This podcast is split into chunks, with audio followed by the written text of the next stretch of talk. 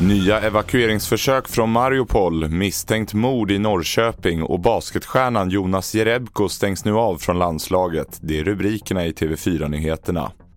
Idag görs ett nytt försök till utrymning av krigshärjade staden Mariupol i Ukraina.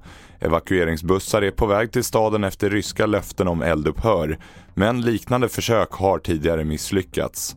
Utrikeskommentator Elisabeth Frerås säger att situationen i staden är akut. Det är en humanitär kris av eh, enorma proportioner. Det finns ingen mat, ingen vatten, ingen elektricitet, man är under ständig beskjutning. Striderna i staden fortsätter och eh, borgmästaren hävdar ju att allt fler människor nu faktiskt dör av svält inne i Mariupol. Mer om det här på tv4.se. Basketstjärnan Jonas Jerebko stängs nu av från landslaget efter flytten till ryska klubben CSKA Moskva. Svensken har sedan han blev presenterad av klubben igår mitt under kriget i Ukraina fått stark kritik från många håll.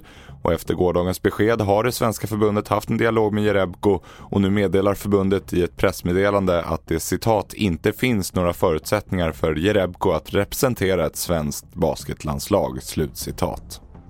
Polisen utreder ett misstänkt mord i Norrköping efter att en man hittades svårt skadad i en bostad där i natt.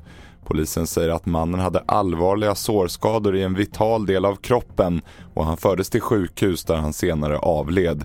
Ingen misstänkt har gripits och polisen har spärrat av två platser för teknisk undersökning.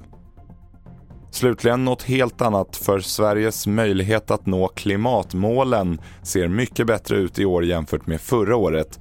Det visar Naturvårdsverkets nya scenarier. Vi ser ut att nå transportmålet för 2030 och det beror bland annat på reduktionsplikten. Att vi blandar i allt mer biobränsle i bensin och diesel. Men reproduktionsplikten är just nu stoppad av regeringen. För att nå målen till 2030 så är den otroligt viktig. Eh, det är liksom det avgörande styrmedlet kan man säga för transportsektorn som vi ser just nu. Och därför är det viktigt att man har en, en långsiktighet i det också. Det säger Anna-Karin Nyström på Naturvårdsverket. Fler nyheter finns på tv4.se. Jag heter William Grönlund.